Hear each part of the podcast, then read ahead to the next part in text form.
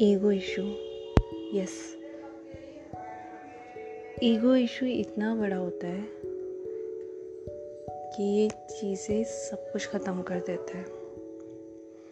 किसी भी रिलेशन में अगर ईगो आ जाए ना तो रिलेशन नहीं होता।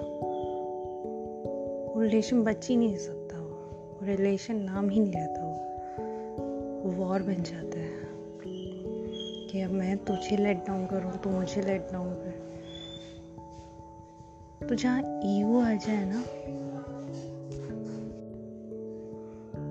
तो उस केस में आप कुछ मत करो। वहाँ से निकलना बहुत ईजी है। हर किसी को अपनी सफ़ाई मत दो। उन भी क्लियर कि मैंने ये नहीं कहा, ये नहीं, मैंने नहीं बोला, ये तुमने बोला, फ़ायदा नहीं है। एक एक बात जो हमेशा फॉलो कीजिए। चॉइस से रखिए कि अपने पार्टनर को पहले देखिए, समझिए और फिर ट्रस्ट करना स्टार्ट कीजिए।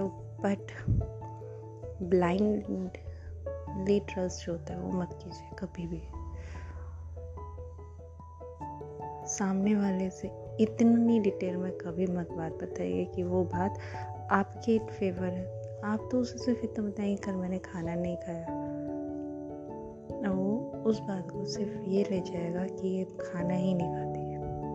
और उस बात को कहाँ, कैसे यूज़ करेगा यू डोंट नो लोग बहुत क्लेवर है। Too much clever everybody try कि अपने आप को सेव कर सको। all the best.